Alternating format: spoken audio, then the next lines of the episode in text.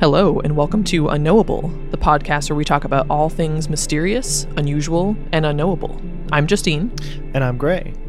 This week, we have a double segment of missing persons cases. And from what I know about both of these, they're pretty like the spectrum that they're on are like complete opposite ends of like what the possible scenarios are. So I'm excited because this is going to be a broad topic. Oh, good. Yeah, I don't know anything about Gray's case, but Gray knows a tiny bit about mine.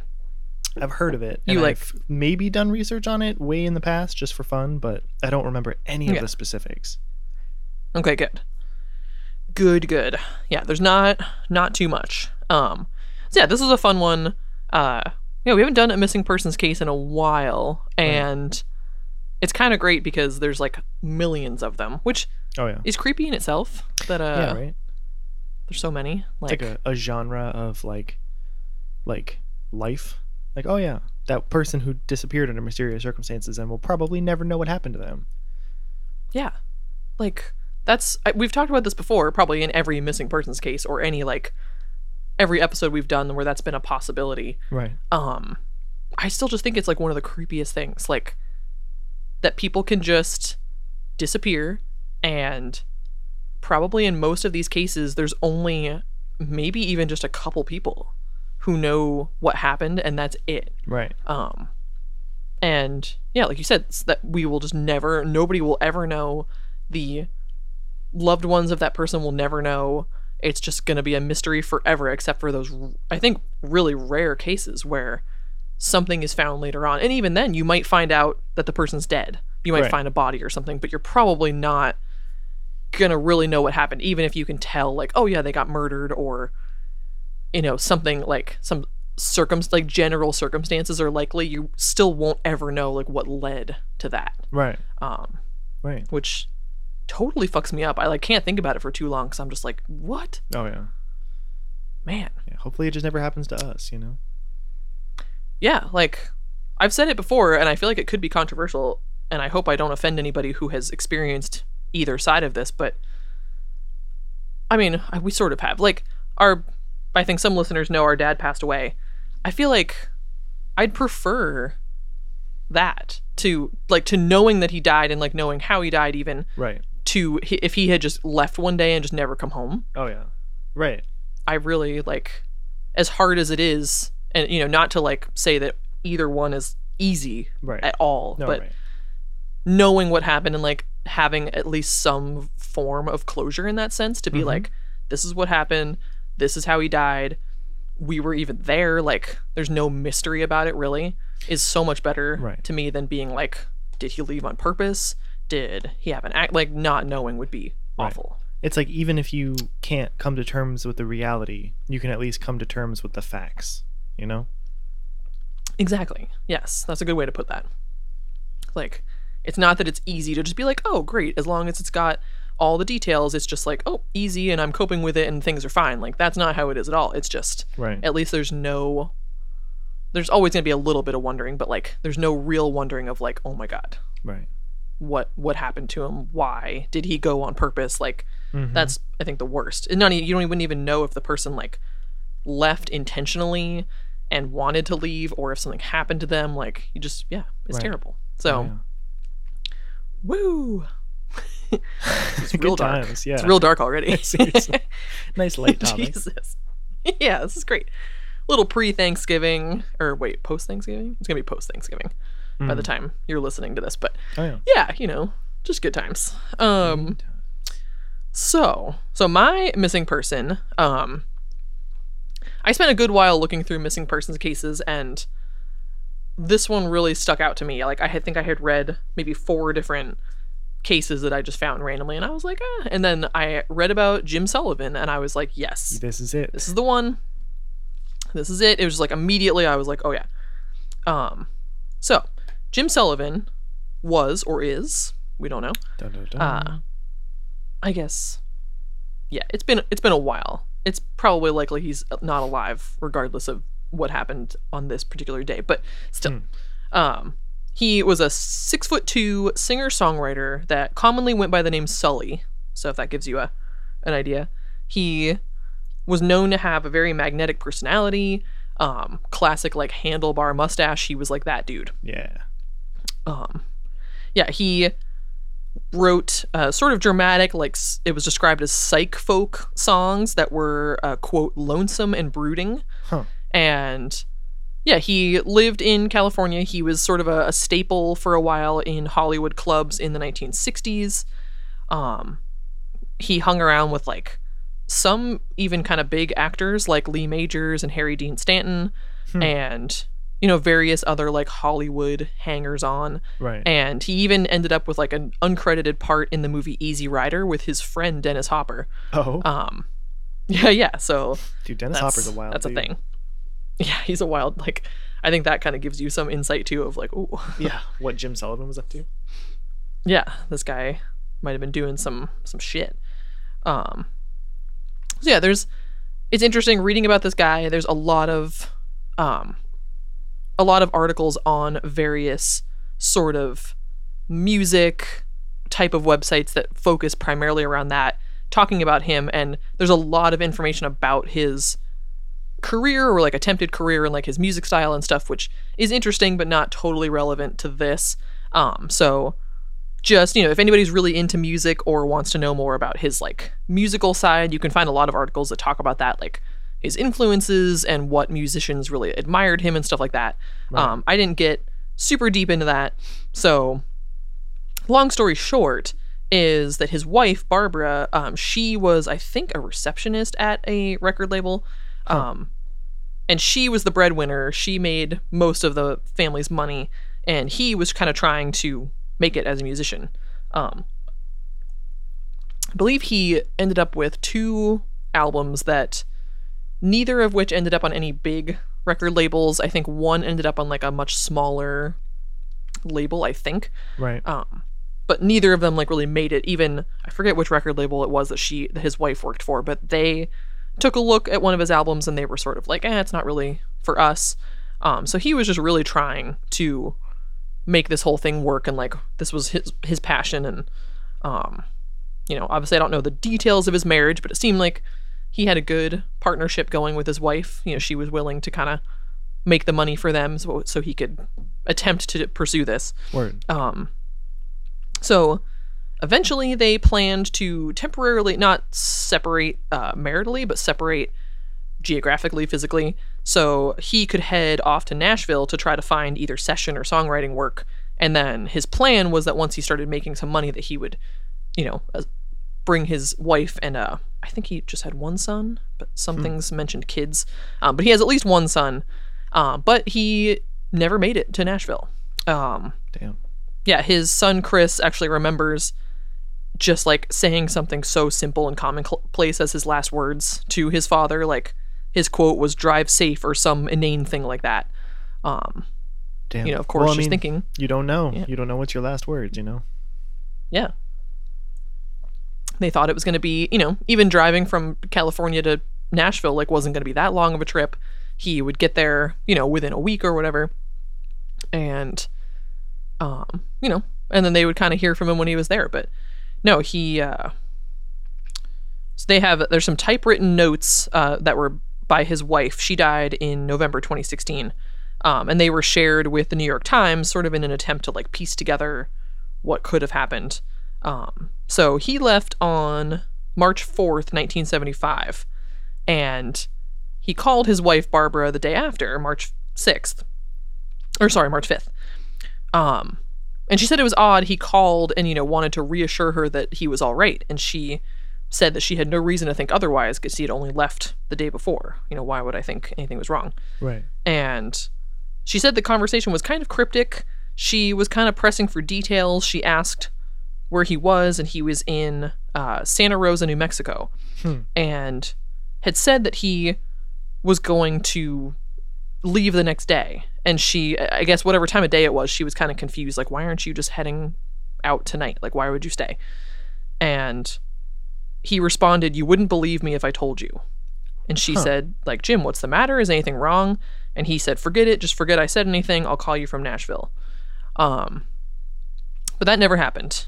Days went by, no check-ins, so the family started getting worried, started calling hospitals, which I'm sure was difficult. They had no idea if he was still there, if he had been driving for days, like where he could possibly be. And police, they, I believe an officer in Santa Rosa, where he was last heard from, said that he wasn't in jail, but told Barbara's sister he wasn't in jail, quote, but if you ask me, that's where he belongs. Apparently, I think around there, around Santa Rosa, 15 hours or so on the road, he had been pulled over on suspicion of driving under the influence. But he passed a sobriety test. He checked into the La Mesa motel in Santa Rosa. And supposedly some people said that he had been spotted buying like a bottle of vodka at, you know, one of the town stores. Right. But police, in their searching for him once this missing persons case was opened, said that they checked. His hotel room had never been slept in. The room key was locked into the room, and none of his belongings were there. So they, I believe on the 8th, I think it was the 8th, or at least the 8th is when his car had been left, about 24 miles south of town near a place called the Genetti Ranch. Right. And yeah, his car was, I believe the battery was dead. The car was off. It was just sitting. It had his ID, his beloved 12-string Guild guitar, a box of like both of his albums, all of his stuff, like his clothes and everything were in his car. Huh. Mrs. Genetti, who lives at the ranch, said that she saw a man standing by the car and asked him if he needed any help, and he said no, and that person was last seen walking away from the car. Unclear if that was Jim or somebody else, but weird. It was thought to be odd that she, you know, asked if he needed help, and I think like offered him a ride and he declined. And, you know, they're sort of out in the middle of nowhere, sort of like in this, you know, just desert. Right. So it was kind of odd that he didn't want any help. And like that's really it. His guitar being on the front seat was like a huge sign that something was wrong. One of his friends, Al Dobbs, said, quote, "When I heard that, I knew he wasn't coming back. No Oof. Matter what, Jim would never have left his guitar." Damn. So yeah, like investigators couldn't find him, couldn't find any reason why he would disappear. Two of Jim's brothers arrived in Santa Rosa to look for him, to try to find something. There really wasn't much to be found at all. There's a record label called Light in the Attic that was co-founded by a guy named Matt Sullivan. Confusing because no relation at all. Right. But he ended up hearing some of one of Jim's albums, which, funny enough, was his debut album released in 1969 was titled UFO. Dun, dun, dun. Yeah. He sang of beckoning highways, aliens, an Arizona ghost town, all this different stuff. And so this guy, Matt Sullivan, heard that record, and I believe like sometime around 2010, and he was like, "Oh yeah, we totally want to put that out on our label. It's awesome." Yeah. And he got like really into this whole missing persons case, and he actually visited Santa Rosa with his wife, who was a filmmaker, I believe. Right. And they were like trying to find out some stuff too, like, or just to get an idea of what this guy was like. But yeah, not really anything. They found out like a gas station worker had told the police that he had asked for directions back to California, which is interesting. Huh. Considering he was heading to Nashville. Weird. You know, they talked to some of his friends and his family. They, you know, heard that nobody could really explain why he had driven out to this remote area. Nobody believed that he was suicidal, which I've said before on episodes, like, I never really think that's totally reliable, because no. I doubt most people know that people they love are suicidal, right. But, oh yeah. You never know. But yeah, there was really nothing, nothing that was ever found. They did find a body in the desert, I believe like months later, but it was determined not to be his. And I don't know exactly what that was based on, if they did like an actual DNA test, if they just it didn't totally matched his description, what the deal was with that, but supposedly was not him. So there's all kinds of theories, but honestly nothing super like there's no detailed theories about what happened. There's kind of the basic, right, the mafia. I don't really know that he had any concrete connections to the mafia, if it was just that he was involved in like Hollywood in general. Like the police, again, I don't know what the police would have to gain from killing him specifically, right? Him being murdered in general, which obviously could be anybody. Extraterrestrials, of course. Classic. Both because of the location, it being New Mexico, it being out in the desert, him having possibly some interest in that, or experience with, and them. Then, right, or experience. Like, apparently his wife Barbara, according to their son, he said, you know, that she did believe, and he thinks that maybe it's just the easier theory for her to believe, but she did think that it could very well have to do with an alien abduction. According to the son, Chris, he said, quote, "She was a pretty free-thinking person, that there was a multi-dimensional realm we could all occupy, and that eventually they could occupy that realm together." Wow. He said, with a laugh, "Hell, why not?" Which is, like, pretty dope. I never hear about that when somebody goes missing. Like, I never hear about the spouse being like, maybe they got abducted. Like, right. That's kind of awesome. Damn.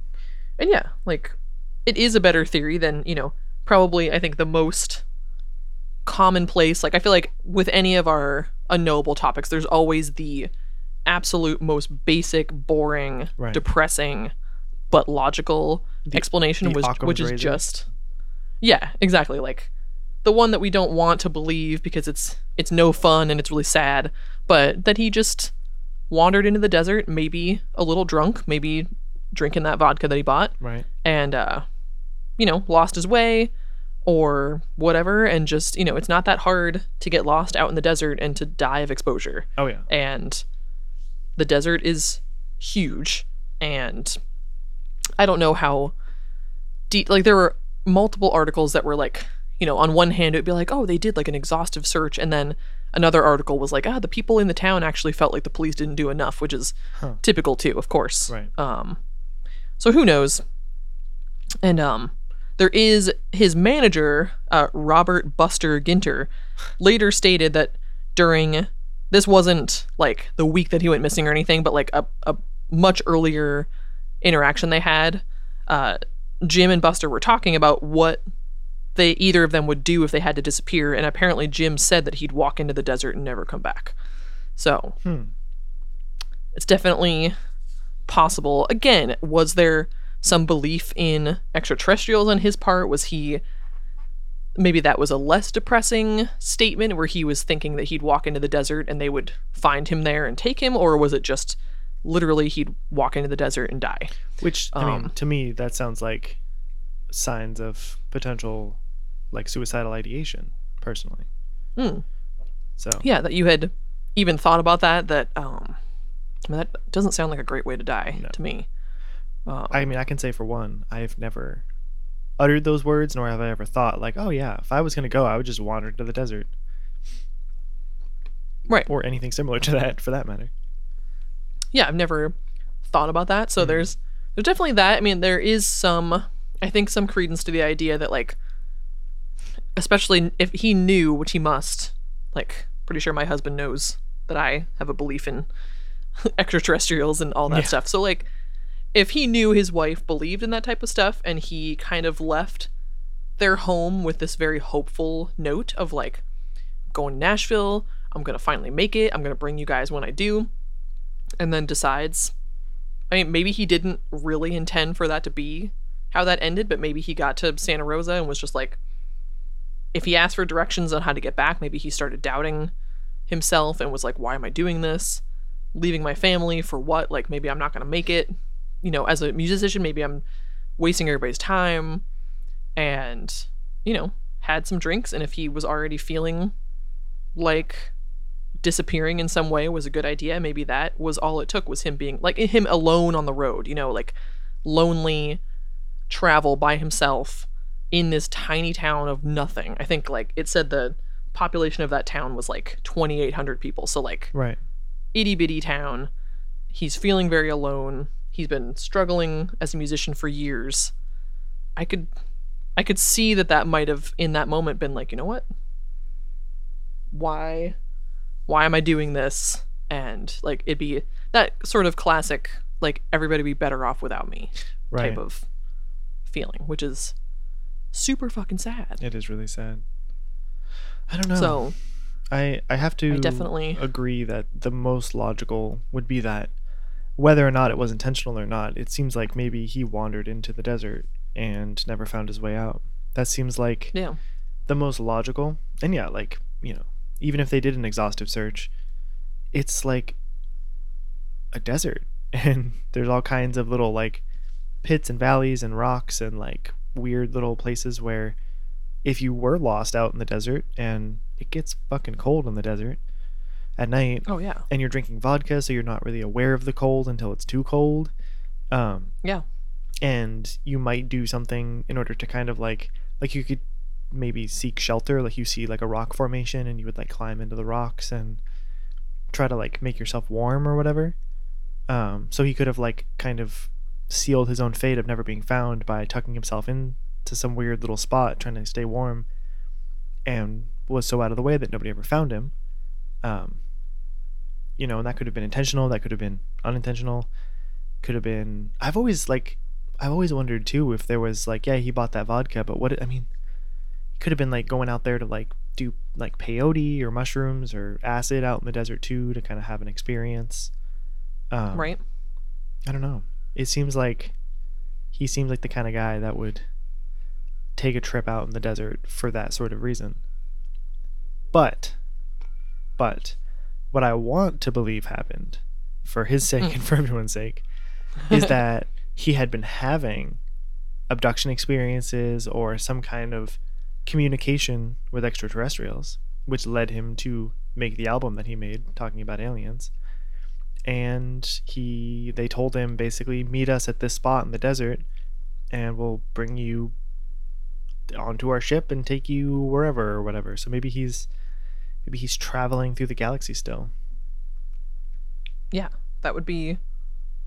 I don't know, I think I definitely can see why you know, his wife would choose to believe that. Right. Because it would be really nice to think of that rather than, yeah, I don't know, that your husband is not just laying somewhere in the desert forever and didn't like die this lonely death. Right. But I don't know. And there is a little bit of speculation that his song called UFO is actually talking about God, but it's unclear. Just like anything with analyzing song lyrics, it's like, is that what it sounds like? Is it something more symbolic? But one of the interpretations of the song lyrics that I read was like talking about him describing, it's like seeing a UFO or whatever as like not like a scary thing and not a terrible like what the hell is that type of thing, but just like the way they put it was almost like, huh, would you look at that, like just interested, you know, like, oh cool. Huh. Which makes me feel a little bit better if that was the case, that like he wasn't out there like having this traumatic abduction, that hopefully he was just like, oh cool, right, it's like, you guys sweet, and was like a, you know, a pleasant experience. I don't know. Maybe, you know, there are theories that abound that there are people that we think are human in our world that are actually aliens. And I know we've talked a little bit about that with like lizard people, and that's all much more like malicious and insidious, but like just the idea that there are aliens living among us that are just sort of like pretending to be people, not doing the best job at hiding, but you know, you just assume that they're just weird and they're kind of just observing, and then maybe at some point they go home. Right. So that's kind of where I landed with, you know, again, I do think the most likely is that he in some way, some people also speculated that because he was needing money and trying to make it, that he could have gotten tied up in something sketchy and maybe somebody killed him to do with that, you know, maybe somewhat related to the mafia thing or unrelated to the mafia. He just got into a bad situation trying to make some money. That's possible too. Huh. Yeah. But I think, yeah, my almost hopeful theory is, yeah, that he was just like a weird dude that was actually an alien. Right. And they just came and got him. Mm-hmm. And he had to make it seem like it was something else because, like, you can't tell your wife and kids maybe that you're an alien. So you're just like, you know what? Right. I'm going to Nashville, and then you disappear, and it's not ideal for everybody, but it's the best you can do. What if he was a time traveler and he was from whatever time, sometime in the future, traveled back in time, started this whole career, you know, like he grew up kind of like, you know, people like grow up and they're like, oh, I was like born in the wrong time, man. I should have lived in the 60s. He was in the future, goes back in time, creates his whole life for himself where he's like a folk singer hanging out with Dennis Hopper, and then realizes like, man, like this was cool, but like it'd be really cool to have a cell phone right about now. And decided to come back to the future, and so he went out into the desert and like went back to the future. Yeah. That's dope. That's hopeful too. But then it's also shitty that he like left his wife and child that he made back in the past. Well, yeah. But you know, maybe, I don't know, just really wanted that iPhone. Was it worth it? Just like, you know what, dude? 70s suck. Yeah. I need a device on my person at all times. I don't know. It's just sad. It's like, and it's weirdly, I think it's it's an interesting case in the sense that like usually with missing people, the best that we have is like pictures or maybe like a video of them, you know, and most often it's like a security camera video that we can access as just like a member of the public researching it. But to have him be a musician and to have like songs that he has written and sang to listen to, and then to be like, oh, this guy is gone, like spooky, just disappeared, is like weird. It definitely made, I told you before this, like I listened to at least his UFO album, and the song UFO in particular was really good. I liked it a lot. Yeah, it was weird. It like gave the album, as much as the music is not creepy, it gave it a slightly creepy air, just to know that even it's not even like it's the, you know, he wrote this album and then disappeared immediately. Like there were like 6 years I think in between. Right. But still, just knowing what happened to him or not knowing what happened to him really dun. Is, yeah, gives it like this weird feeling. So yeah, that's Jim Sullivan. Super fascinating, very little detail case of just like, what the fuck? Wild. Yeah. How many bodies are there out in the desert? I don't know if we'll ever know. It's a t-shirt right there. Yeah. Like complete with the like man man ... like we'll just never know. X-Files theme plays. Yeah, it's fucked up. Oh well, that was so kind of dark, kind of a downer. Yeah, a little bit of a downer. My story's not going to get any better either. No. I expected that. Yeah. Well, have you ever heard of the disappearance of Emanuela Orlandi? No, never. So, let me just preface this by saying that this all takes place in Vatican City and in Rome. So there's a lot of Italian names, and I apologize to the country of Italy, because I don't apologize to the Catholic Church, but I apologize to the country of Italy for mispronouncing all these names. So, yeah, I had a feeling that might happen. So yeah, so this all takes place in Vatican City, which I know you know about Vatican City, but for our listeners who did not grow up Catholic, Vatican City is like the capital of Catholicism. It's technically its own country, like it's its own city state with the head of state is the Pope. It has its own like banking system, its own political process. It has its own like it's famous for having the only ATM in the world that uses Latin as the text. Whoa, that's cool. Has its own post office and stuff, but it is completely contained within the city of Rome. Like the country of Vatican City is within the city of Rome, which is within the country of Italy. It's so confusing. Yeah, and you know the boundary between Vatican City and Rome is pretty like porous. Like it's not like you have to like go through a checkpoint or anything. And it more or less functions as just like a neighborhood of Rome. but Vatican City is like the holiest place for Catholics, and the unholiest place if you read about anything that the Catholic Church has ever done. Yeah. So to live in Vatican City isn't like, you can't like we couldn't just move to Vatican City. You have to have some strong connection to the Catholic Church, like whether that means you're like a cardinal or a bishop, or you, or even just like you work for the government of Vatican City, like even as like a trash collector or whatever. Most of them like live in like Rome or whatever. You have to it's like a pretty big deal if you get to live in Vatican City. It's like an honor. So the subject of our discussion, Emanuela, she was the fourth of five children of Ercole and Maria Orlandi, which Ercole is a dope name. But that is a dope name. Ercole was, he worked for the Vatican as a clerk, organizing the papal audience. So it sounds like he wasn't like an ordained, like he wasn't ordained. He wasn't part of like the clergy or anything. He seemed like he was just kind of like, you know, cause it's like a city state and there's like a lot of boring shit you have to do to like, just like live and survive and do what the Pope needs to do. So it sounds like he was just kind of like a worker. Like he wasn't like a, you know, part of the Catholic Church or anything. So she was 15 years old, and was in like the Vatican City equivalent of high school, and she was really interested in music. So she played the flute and attended music school when this was happening. Okay, so this was in so June 22nd, 1983. Emanuela is 15 years old. She would normally take the bus to music school, get off at the closest stop, and then walk the rest of the way to the music school. So on June 22nd, she left the apartment in Vatican City and was traveling to the music school, which was technically in Rome, so she was traveling outside of Vatican City. I don't know how much that matters, but just for context.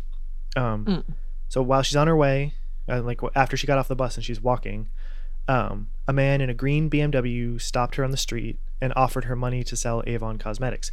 So this is a weird little detail because it's like, I think some of it has to do with translation errors. So this guy in the green BMW, definitely a man in a green BMW, stopped and talked to her. And it seems like what he was offering her wasn't necessarily to sell Avon products, but he was offering, there was going to be like a trade show with like booths and stuff. And he was offering her like $500 to like work at this booth and sell Avon Cosmetics from the booth. Okay. So, she, it apparently like seemed like off to her. She called her sister, and her sister was like, "Yo, like don't do it. Let's talk to mom and dad tonight. Like don't say yes or anything." And she seemed like pretty upset about it. So she goes and gets to the lesson. She shows up late because she was talking to her sister, and that guy was talking to her. She seemed distracted while she was in the lesson, and asked to leave early around 6:50 p.m. So she leaves. A few of her friends saw her get onto the bus that she took back home, and she started talking to a red-haired female passenger in the bus. Bus pulls off. She's never been seen again. Jesus. So it's literally like that's basically the nuts and bolts of what happened on the day of her disappearance. There's not a lot of other context that's been found. There's going to be more stuff that happens, but that it's going to be in like the theories section. Okay. So it's kind of shitty. The police had suggested waiting to report her missing once her parents, because her parents reported her missing the next day, like around noon. They were like, wait, why isn't she home yet? Which seems like a long time, like around noon the next, if she disappeared at like 7 p.m. the night before and then the next day until afternoon, they're like, wait, why isn't our like 15-year-old daughter home outside of her routine? And the police were even like, oh, like let's just wait a little bit, who knows, teenagers, she might come back, she might have run away or whatever. But anyways, Jesus, she's fine. Yeah, she's a 15-year-old in Rome. What's gonna happen? Yeah, she's fine. But yeah, so she's declared missing, and it becomes this like massive story because it's, you know, it's Vatican City. There's like no crime in Vatican City. So it's this huge thing, you know, there's like, they plaster posters all over Rome and Vatican City with her face on it. The Pope John Paul, this was during the reign of Pope John Paul II. So on Sunday, July 3rd, so like about a month later, not even a month later, a couple weeks later, he was giving the Angelus, which is some Catholic address or whatever.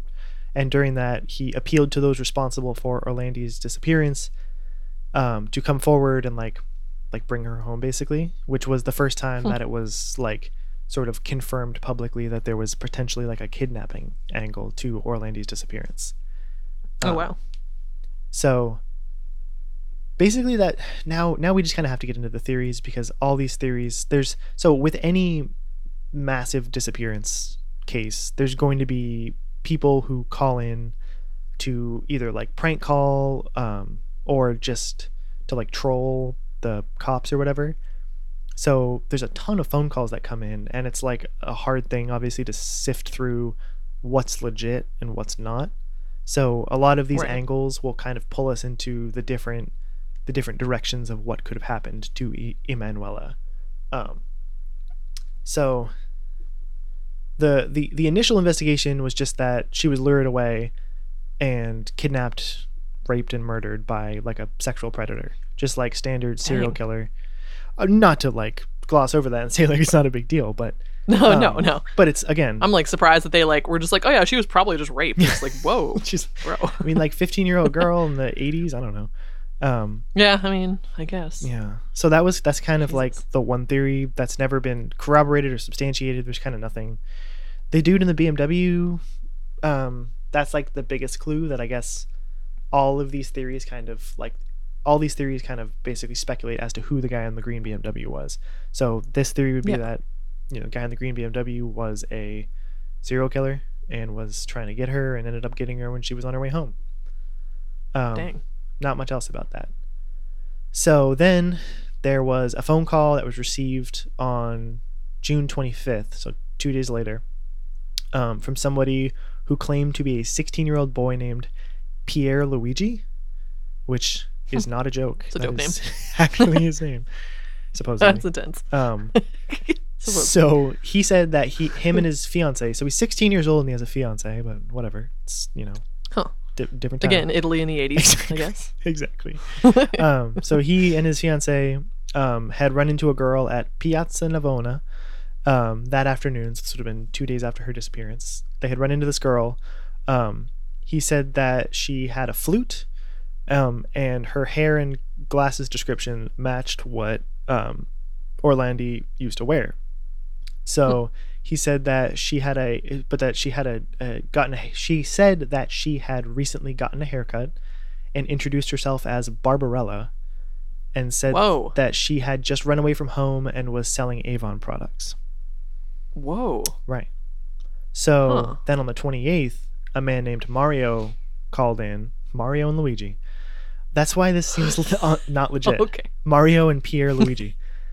Called the family and claimed to own a bar near Ponte Vittorio between the Vatican and the music school. So it would have been right on her way to the music school. And he said that a girl named Barbara, a new customer, had confided to him about being a fugitive from home, but said that she would return home for her sister's wedding. So Pierre Luigi says he met a girl named Barbarella who was running away from home and selling Avon products. Mario says that he ran into a girl named Barbara, you know, Barbarella, who said that she had run away from home and was a fugitive, but that she would return home from her sister's wedding. So she never did return home for her sister's wedding. And so wait, her sister actually was getting married? Yeah, that seemed like a legit... Well, actually, you know, honestly, I don't know how legit that was. It's been reported as if it was a legit thing. You know, maybe the sister... It also could have been a situation, too, where maybe the sister kind of had, like, a secret boyfriend or, again, Italy in the 80s. You know, openly dating wasn't maybe not a thing, especially if you're a family that literally lives in the Vatican. And, like, this girl, Emanuela, I forgot to mention, she, like, grew up walking around the Vatican. Like, she would routinely just, like, run into the Pope. Like, just living life. Like, so she was just... So they were, like, very, like... connected to like the Catholic Church, whether or not they were part of like ordained. So it's possible that maybe the sister had confided in her sister, like Emanuela, that she was going to get married to this guy. And, you know, who knows how legit it was, you know, you, when you're 15 or 16, you say things like, oh, we're going to get married one day. And it's like, are you actually going to get married? Yeah. Right. So who knows? So it's like, it's one of those things where that's kind of like the dead end there.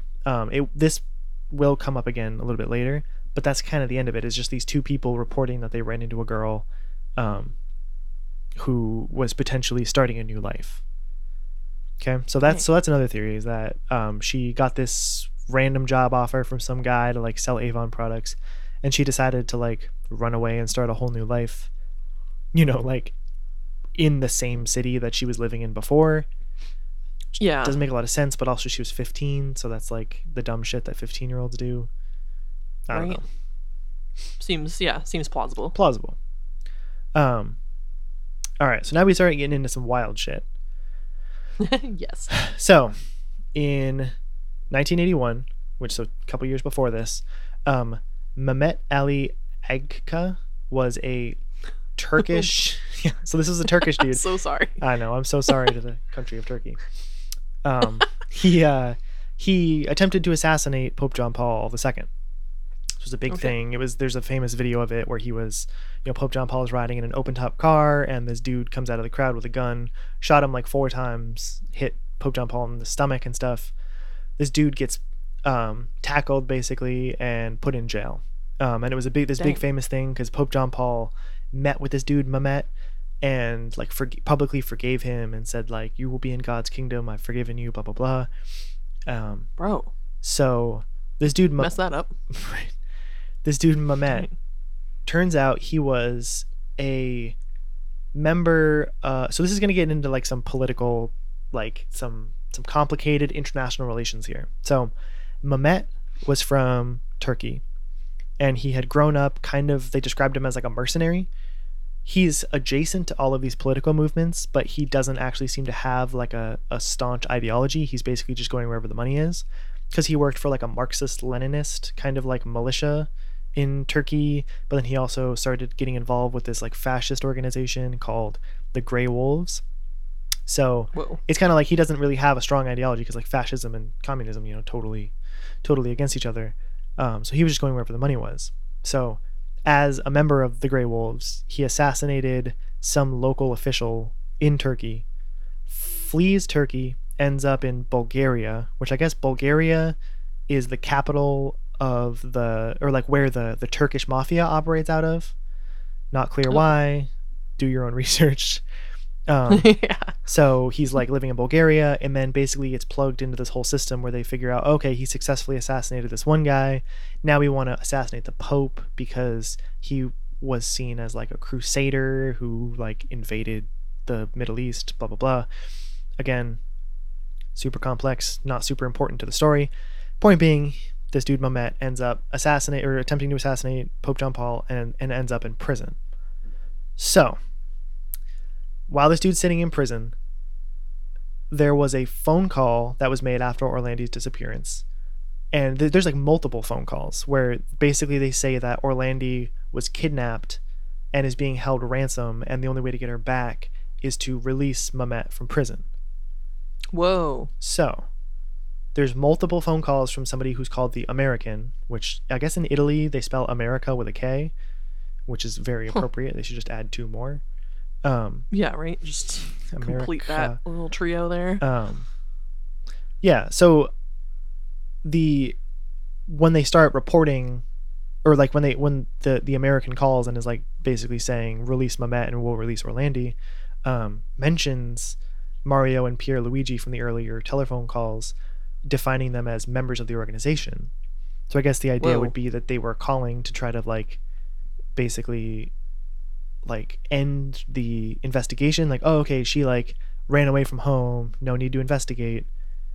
But like, if you're gonna, it doesn't make a lot of sense to me, because if you're gonna kidnap somebody and hold them for ransom to get somebody out of prison, why would you like then make a phone call basically saying that they ran away from home? It doesn't super click for me. Right. Like besides maybe just not wanting, if like the police did seem like they were just gonna end it and just be like, well, she, you know, she's probably just murdered, like nothing to see. Oh, jeez, hopefully that wasn't loud.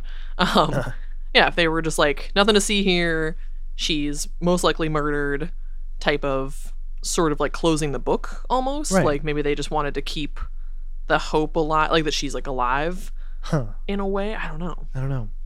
It seems strange. This is all like, so the basically they again, the American called and was like, yo, we're gonna leave a basket in Vatican City that has like proof that she's still alive and that we have her, including like a photocopy of her school ID and like a handwritten note and shit.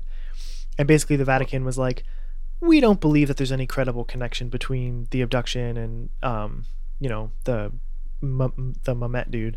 So they just never engaged with this at all. What? Yeah, they're basically just like, no, this can't be legit.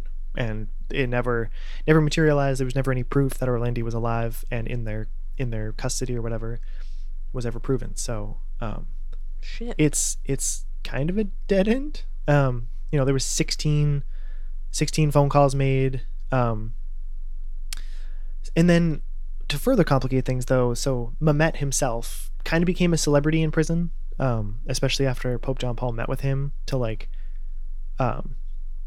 forgive him or whatever. He said when he was first arrested that Orlandi had been, when he was first arrested, he said that he was basically being, that there were members of the Vatican who had conspired with the Grey Wolves to kill the Pope. He changed his story like 15 times is what I'm trying to get at. At one point he said that Orlandi had been kidnapped by Bulgarian agents of the Grey Wolves, and that she was being held alive, not in danger, and basically living in a cloistered convent in Liechtenstein. Jesus. So that's what the dude Mehmet himself said. She was kidnapped and basically forced to be a nun. He said that she was still alive and her family could see her whenever they wanted to, but that she could never leave and they could never basically talk about her being there. Which again seems like, I'll get into my theory as to why this all got woven into the Orlandi case. But even so, this one dude who was a judge, an Italian judge, he was an Italian magistrate and the honorary president of the Supreme Court of Italy, Ferdinando Impassimato. Yes, nice. Impassimato. Nice accent. He said that based on what he had learned about the Grey Wolves, he said that Orlandi, by then an adult, was living a perfectly integrated life in the Muslim community, and that she had probably lived a long time in Paris. So this dude's like a pretty high up judge in Italy. He's the only one who believes this story, by the way, but pretty high up dude, you know, honorary president of the Supreme Court of Italy, basically says that she's living alive in the Muslim community and lived in Paris for a while. What the hell? That's more or less it. For that theory, it's basically that she was kidnapped in some way by the this Turkish organization as leverage to get Mehmet released from prison. There's never been any like proof given. This dude Mehmet still talks about it. It feels like to me this was a political group seizing a random news story and basically claiming it for themselves as a way of basically having. Like, they didn't have to organize the kidnapping at all. They didn't have to do shit. All they had to do was then just say, like, oh, yeah, that was us. If we'll let her go if you let this guy go. And they could just forge whatever they needed to, like, you know, they have, like, the backing of... They're, like, a pretty... From what I've read, they're, like, a pretty big, like, a big deal in Turkey and whatnot. So they have money and resources to, like, fake documents and or produce, like, a look-alike to pretend to be her to try to get this dude out of prison. They had also... They had... hijacked an airplane and demanded Mehmet's release, but that didn't work either. Jesus. So it seems like it's something that's relatively within their wheelhouse, but I don't think that they had anything to do with it. It seems like them just latching on to a current event and trying to make it seem like they did it when they really didn't. Right, because like it seems like it could go either way, because like if they knew that there's barely any crime there, that like especially kidnapping like a young girl would be a huge deal and would like get a lot of attention and would be something that, like, even more so than if they had, like, kidnapped, like, a politician or something. Oh, yeah.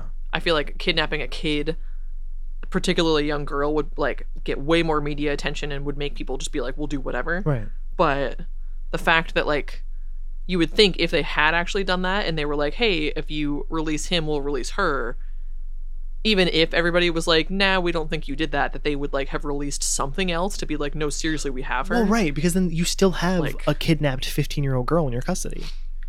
Yeah. Like, you have to do something with her. Like, you still have her kidnapped. Like, you don't want to, like... Because if they were just like, yeah, fuck this, clearly it's not going to work, we're just going to let her go, she would have gone home. So you would have found that out.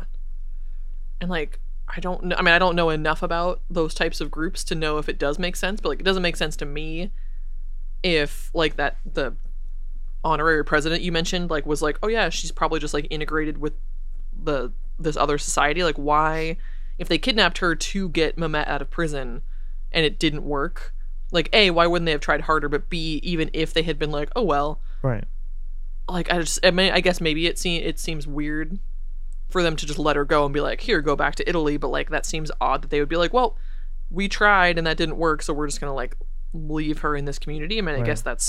I guess better than sending her back, but I don't know. The what it reminded me of almost was the story of Patty Hearst, where she's kidnapped. Oh yeah. And, you know, because of Stockholm syndrome, ends up identifying with her captors and then ends up, like, participating in these crimes with her captors. So maybe she identified with them and ended up wanting to live with them and integrate with them. You know, maybe she was living too cloistered of a life in Vatican City and this was, like, new and exciting, and she wanted to, you know, live a whole different life. But I don't know. And the whole idea of her being held as a nun in a convent and not being able to leave does make some sense, because there is some sketchy shit that happens with nuns, which I'll get into a little bit later, with the Catholic Church. But, like, I don't know, it doesn't seem super plausible. Like, it's a really, like, it sounds like a Robert Ludlum novel or something. It sounds like a spy book, which was very much, like, in the zeitgeist at the time. Like, you have these, like, you know, Libyan terrorists and people hijacking planes, and, like, the you know, the RAF are committing acts of terrorism. It just seems like it was, like, the zeitgeist at the time was about, like, international terrorism, and so, like, let's just apply the zeitgeist at the time to this big news story. Right. So yeah. So that's that. The next fucking rabbit hole that this whole story brought me down was the involvement of the Italian mafia, potentially. Oh shit. So, of course, because you're in Italy, you're going to have the mafia involved. So there's this one particular... So I guess the way that the Italian mafia works is similar to how, like, the five families in New York and the United States works, where you have sort of, like, different organizations within the larger moniker of the mafia. So but this is, like, regional. So the Rome, like, organized crime family was known as Banda della Magliana. The accent you keep slipping into is, like, I feel like both amazing and maybe offensive. It's never the Italians. You can always do an Italian accent. It's never racist. You can always do that. It's just, like, I feel like you're trying to, like, make up for the fact that you're like, I'm not totally sure how to say this, but if I say it with, like, enough flair, it's gonna sound right. Exactly, with enough flair. Yeah, it works for everything. So Banda della Magliana was based in Rome. They were heavily involved in criminal activities during the, quote, years of lead, which is dope and also kind of dark. That is dope. Yeah. So the Italian government claimed that they were closely allied with other criminal organizations such as Cosa Nostra, the Camorra, the Ndrangheta, and even had links to neo-fascist militant and terrorist groups in Italy. So dang. This Rome-based organized crime family were involved in some heavy shit. You can look up them, and they were involved in, like, stuff that's, like, you know, classic sort of organized crime stuff, like prostitution and drug running and stuff, but then also, like, some pretty heavy, like, terrorism. Like, they participated in, like, a bombing of an airliner and assassinating political officials and stuff. So it's a complex and pretty, like, heavy organized crime organization. So, gonna get into the weeds here. There was this bank called Banco Ambrosiano,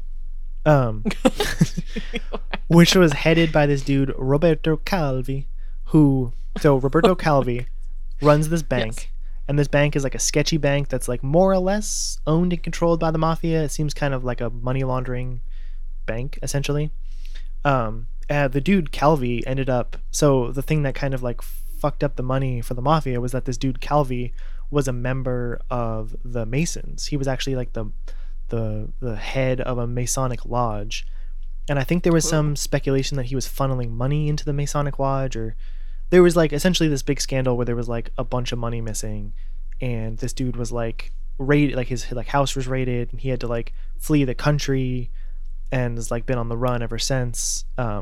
And so basically this bank has to fold because it's like all this sketchy stuff is happening with the money. So, shit. When the bank went under, I guess the Vatican had taken out loans from this sketchy bank, or had borrowed money from the sketchy bank. And so essentially the Vatican owed money to this bank, but then the bank was run by the mafia, so it's sort of like the Vatican owed money to the mafia. Oh no. So, the idea is that La Banda della Magliana kidnapped Orlandi, a 15-year-old girl living... Basically the same idea as what happened with Mehmet, where she's kidnapped as collateral to force the hand of the Vatican to, like, pay back these loans or whatever. Mm. And it... So there's some weird connections here, too. So the Church of Saint Apollinare is this church that has a crypt below it, where there's like, I think there's like some famous, like not famous, but like cardinals and like very holy people. I think there's even like a couple popes buried underneath this church in the crypt. Dang. So it's like a very holy place. So this church is literally right next to the music school where Emanuela was going. Like they, okay. Like the buildings are literally like part of the same building essentially. So this church was the final resting place of the head of the Magliana gang. His name was Enrico de Pedis. So this dude Enrico, like, I like it, right? I like it the more that you do it. It's growing on me. Oh man. So Enrico God. Was the head of this organized crime family. Somehow, even though he's like very openly the head of this organized crime family, somehow he ended up like bribing one of the cardinals and was given permission to be buried in this super holy crypt. So his body is buried in the church next to the music school where Emanuela went to school. Shit. So it ended up coming out later that this happened, and people were like, how the fuck did an organized crime dude get buried in this like church or whatever? And his body was disinterred, cremated, and whatever. So, dang. So this dude's buried there. And in February 2006, an ex-member of the Magliana gang recognized the voice of quote-unquote Mario, and this dude Mario, who had called in saying that he had seen her at his bar or whatever, this dude Mario supposedly was one of the contract killers who worked for De Pedis. Whoa. So then... the former mistress of Enrico de Pedis told the authorities that de Pedis had confessed to her, basically, that he had been the one to kidnap Emanuela, and that she had basically eventually been killed, and that he was supposedly, so de Pedis, this like head of the organized crime family, was the one in the green BMW who kidnapped her for leverage to get the Vatican to pay him money back. Dang. And... This was like reported in like there was some call-in show, and somebody gave an anonymous tip basically saying like, if you open up De Pedis' crypt, you'll find information about Orlandi or whatever. Whoa. So they did. They opened his tomb and there was nothing in there. Like it was just his bones. There was no clues, there was nothing. It seemed kind of like a dead end. Damn it. Again, you just have to sift through these like mountains of bullshit to find the truth. And it feels to me like, again, this whole like mafia connection to like the Vatican Bank and all this shit, it seems like that was just like in the cultural zeitgeist, and it was grafted onto the story of Emanuela, And it even fits better because, like, he was buried right next to where she was going to school. Yeah. So there's been all these, like, reports, like his ex, like the dude's ex-mistress saying basically that he confessed to kidnapping her. But again, think of this logically. He's the leader of one of the most powerful organized crime gangs in Italy. Why the fuck would he be on the ground in a green BMW kidnapping a 15-year-old girl? Right. He's probably like a millionaire. Yeah. He would not be the one just doing the dirty deeds or whatever. He'd be like giving that to someone else and they would be doing it for him. He would have absolutely not be getting his like hands dirty kidnapping a 15-year-old girl. Doesn't fit. That's true. And then they checked his tomb and there was no evidence in there too. So it just seems like, again, you're just grafting this story onto a kidnapping. Fucking A. That was cool though. That was like, I thought that was going to be, well, I guess I, you know, should have known that wasn't going to go somewhere, because obviously if it had, it wouldn't be unknowable anymore. Exactly. But that was like still a suspenseful moment of like, oh, and they opened the tomb and then no. And nothing. Shit. This is still an ongoing thing too. Like this, there's shit that happened with this case like in 2019. So dang. Funny side note too. So that dude who owned the bank was a member of the Masons, which I don't know if we've talked about the Masons. We've probably talked about them a little bit. Super sketchy. Little bit. They probably deserve their own episode.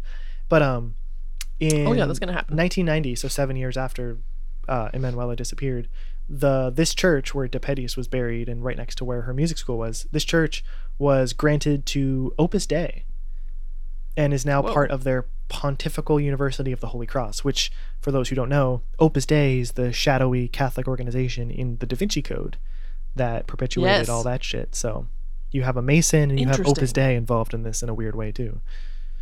Shit. So I was gonna say, we talked about the Masons. Was that only in the Denver International Airport episode? Oh, probably.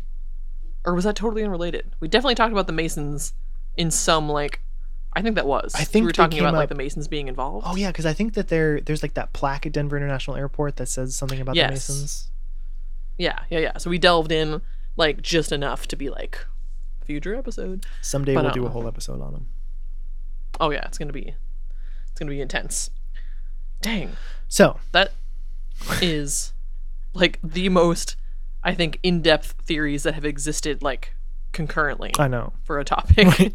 Those are, and I still each have one of those more. Is so complicated. No. Oh my god, yep. Jesus.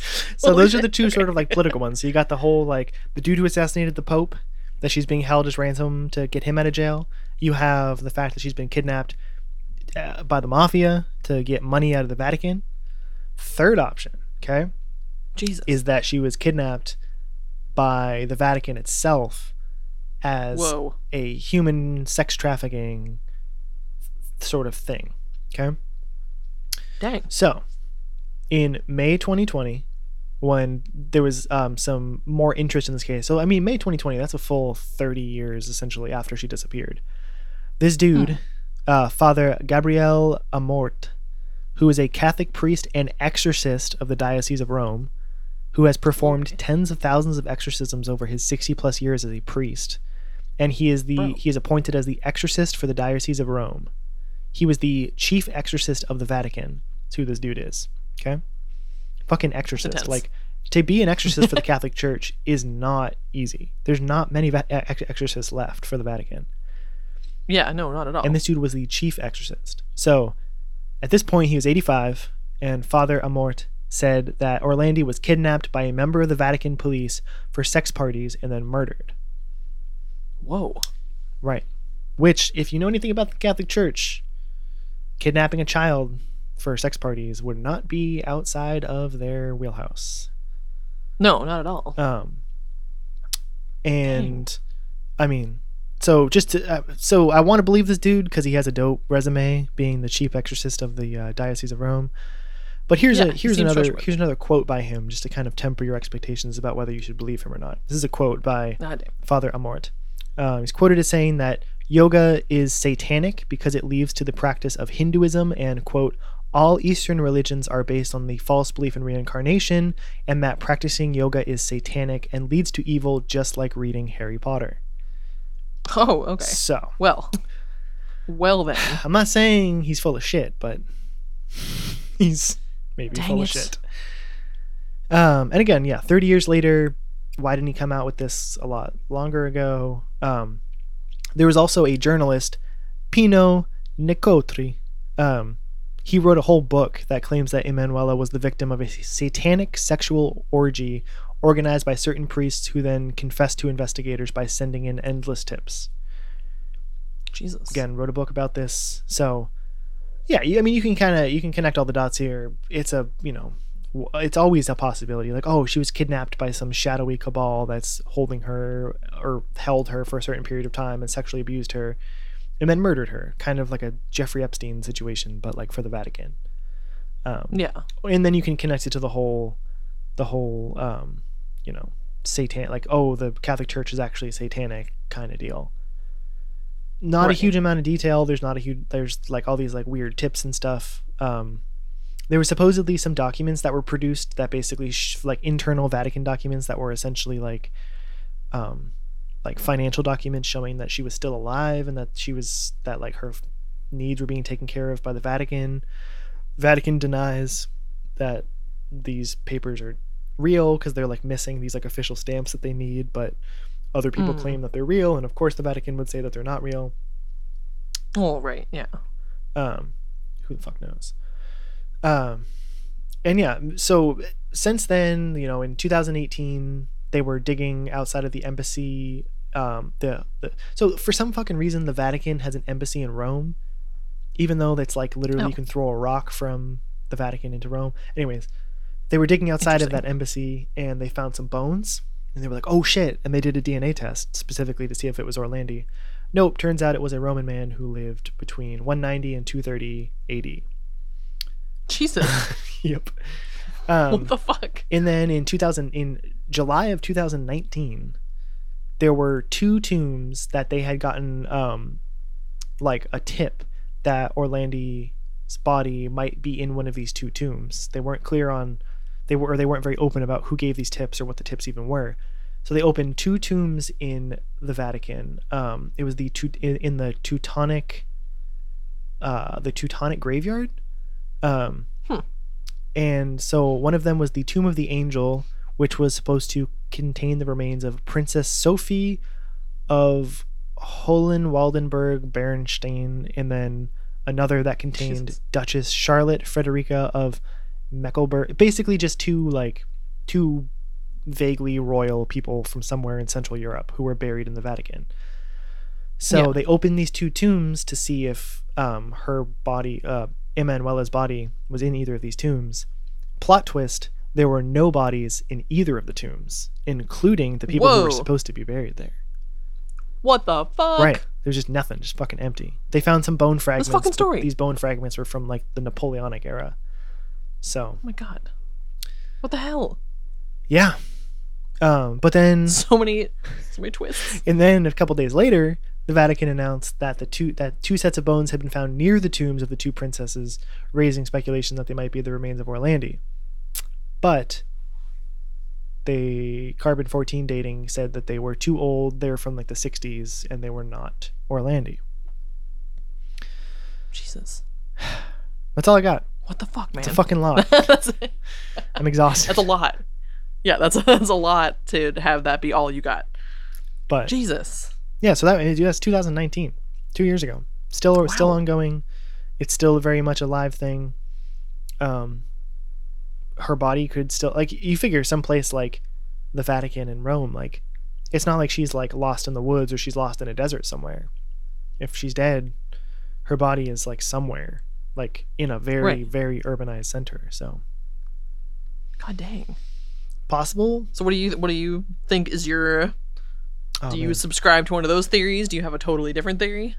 I think that just a simple serial killer or sex trafficking, kidnapping is the most likely in this case. That she was kidnapped and either just like sexually abused and murdered right there that day, or that she was kidnapped and potentially sold into whatever, human trafficking or whatever.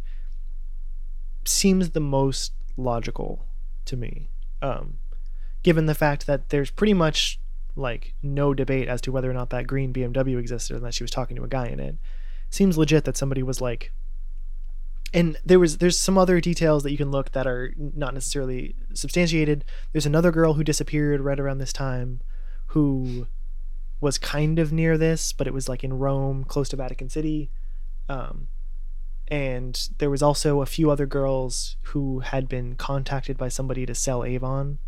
But Avon said basically, like, we don't hire men, first of all. And second of all, we definitely didn't offer this. So it's clearly not a real Avon representative. So some guy was going around offering young girls the like ability to sell Avon products or whatever. Not all of them disappeared, but Orlandi disappeared. So it seems like maybe he was just a serial killer and that was his ruse to get people in. But I guess, I don't know. I don't think the whole kidnapping to get that dude out of prison, I don't think I buy that. That feels grafted on. That feels too much like a spy novel to me to be legit. And the mafia connection also doesn't feel super grounded in reality. It seems very fanciful and like you're trying to weave a better tale than what really happened. Right. Because like I feel like if in that case that they were trying to extort money out of the Vatican, they would kidnap somebody with a little bit more cultural cachet, or like who would be more valuable, or somebody who would be able to pull more strings or something. I don't know. It just doesn't seem. I mean, like organized crime does fucked up shit to civilians all the time, but it just doesn't seem like it. It doesn't seem logical and doesn't seem like it fits. Right. And again, the Vatican has so much fucking money that if they wanted to, they could just give that money and get that 15-year-old girl back, and it would just be done. You know what I mean? Yeah. Oh yeah. So yeah, I think just simple either serial killer or human trafficking. But I do kind of want to believe the whole like Catholic Church was behind it, because I think the Catholic Church is the bad guy that I want to be the bad guy in this story. Right. Yeah. Yeah, so you want it to be them having kidnapped her for human trafficking. Right. Because I totally would believe that shit happens. Because, one thing I was going to say that I alluded to earlier was the whole idea of her being cloistered as a nun, basically, and being held against her will. That's a very real thing. There's actually been some reports. I think it was in Spain, maybe rural Italy, maybe South America. I don't remember. But this happened where these nuns were essentially being held as sex slaves for the priests who like ran the convent, and they were just sexually abused and raped on like a daily basis for like literally like decades. Oh my God. And it was like classic story of like, you know, a very like religious town. These nuns weren't allowed to talk about it because like the men who were abusing them were the high up members of the church, and it was just this awful story. And that's absolutely real and grounded in reality. You can look it up. So the idea of a girl being kidnapped and held against her will to be a nun is 100% something that the Catholic Church has done. So right. I could believe that she was being held against her will as a nun, but not by the Turkish neo-fascist organization, the Grey Wolves, but rather just the Catholic Church themselves. But then it begs the question, why her again? Why such a high profile person who clearly would be missed, and just makes the Vatican look so bad? Because like there's no crime in the Vatican, right. So why would you kidnap somebody from the Vatican if you were the Vatican, you know? Right. I don't know. Like even just go into Rome where there's a lot more crime and kidnap somebody there seems odd. I mean, I guess technically she was in Rome, but like she was from the Vatican City, so why? Right. But you know, I guess it definitely feels like one of those things where it's like the Pope and like the Vatican and the church in general would probably feel very like above suspicion. Like, of course it's not them. Of course it's like the mafia or these other various crime organization type of people, and it like would never be the Vatican, even though like it definitely would. Oh yeah. Shit. Yeah. Jesus. So I'm exhausted. It's like that was so much. Poor girl's family, like never imagine like that too, like especially with the dad working for the Vatican. Like imagine one of the theories being that she was kidnapped by members of the Vatican, right? Like He died in 2004. That awful. The dad did. Damn. The brother, one of the brothers, Pietro. Oh yeah, on the morning she disappeared, I guess. She wanted her brother to walk her to school, and he was like basically bitching about it and said no. And so he's kind of beat himself up, saying like, man, maybe if I had been with her, she wouldn't have been kidnapped or whatever. Right. Which sucks. But he's now he is still very much involved in the case and is trying to justice for her. And they've, I guess, the family has requested some documents from the Vatican that have been produced, but nothing has really come of it. It seems like it's still an active thing, and it seems to me also like they might have been communicating with the Vatican more like under the table kind of deal, and that like whatever they might have learned from the Vatican like wasn't released to the public because the Catholic Church is notoriously secretive. Yeah. So. Oh yeah. Yeah, they would never want and obviously a very powerful organization, so it's not like it would be hard to keep things under wraps. No. Jesus. Right. Like all of the child sexual abuse that happened over the course of, hundreds of years. Oh yeah. God damn. Yeah.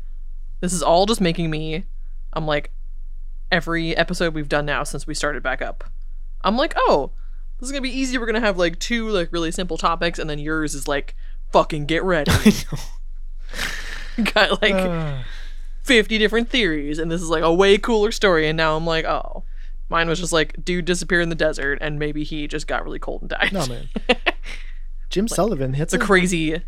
That's classic one cool. Though, because he was, I don't know. So you have our wanted theories are that Jim Sullivan was abducted by aliens or returned home to aliens or was a time traveler, and Emanuela was kidnapped by the Catholic Church and is being held as a sexual slave in some convent somewhere. Yeah, pretty dark. It's pretty dark. Those are the preferred. Well, I guess mine's a little less dark, but yours is pretty dark. I guess I want to caveat that by saying I don't prefer that that's what happened. It's just I want the Catholic Church to be the bad guy because the Catholic Church deserves to be the bad guy all the time. Yeah, right. I think that does, to me that seems like both the theory that I want and, well, actually I guess, okay, for yours the theory that I would love that would be best for her would be that sort of first mention of people saw her and she was running away and starting a new life. That would be better. Right. That's that's what I don't think is likely, but I think would be nice. Right. But I think the most likely is that she was sex trafficked by the church. Yeah. Unfortunately, yes. Which is fucked up. I do hope that she just started a new life and got the fuck away from her religious family. That would be kind of cool. Yeah, right.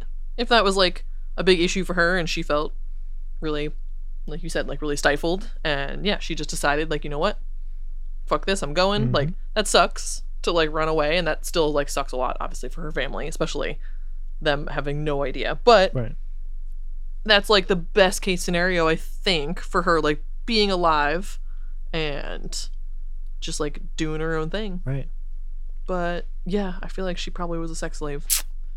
Yeah, most likely. Sucks, man. Dang, I can't believe I knew nothing about that. Right. I didn't know anything about it either until I started researching. That's wild. Wild story. Wow. That was a good one. That was a really good one.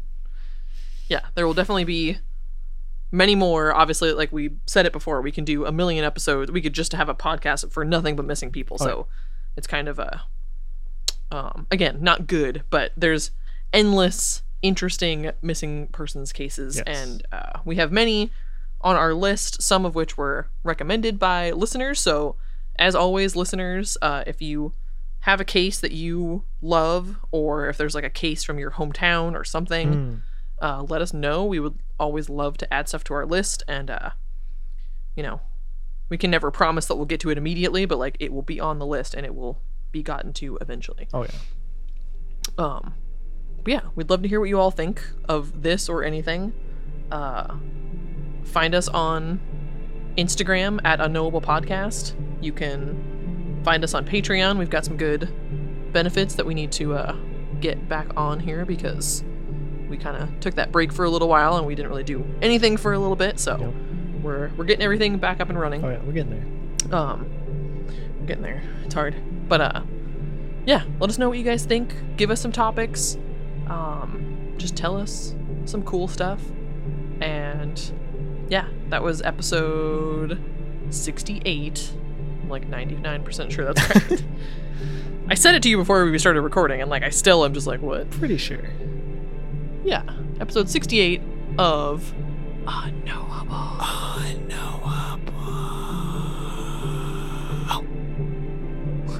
Love you.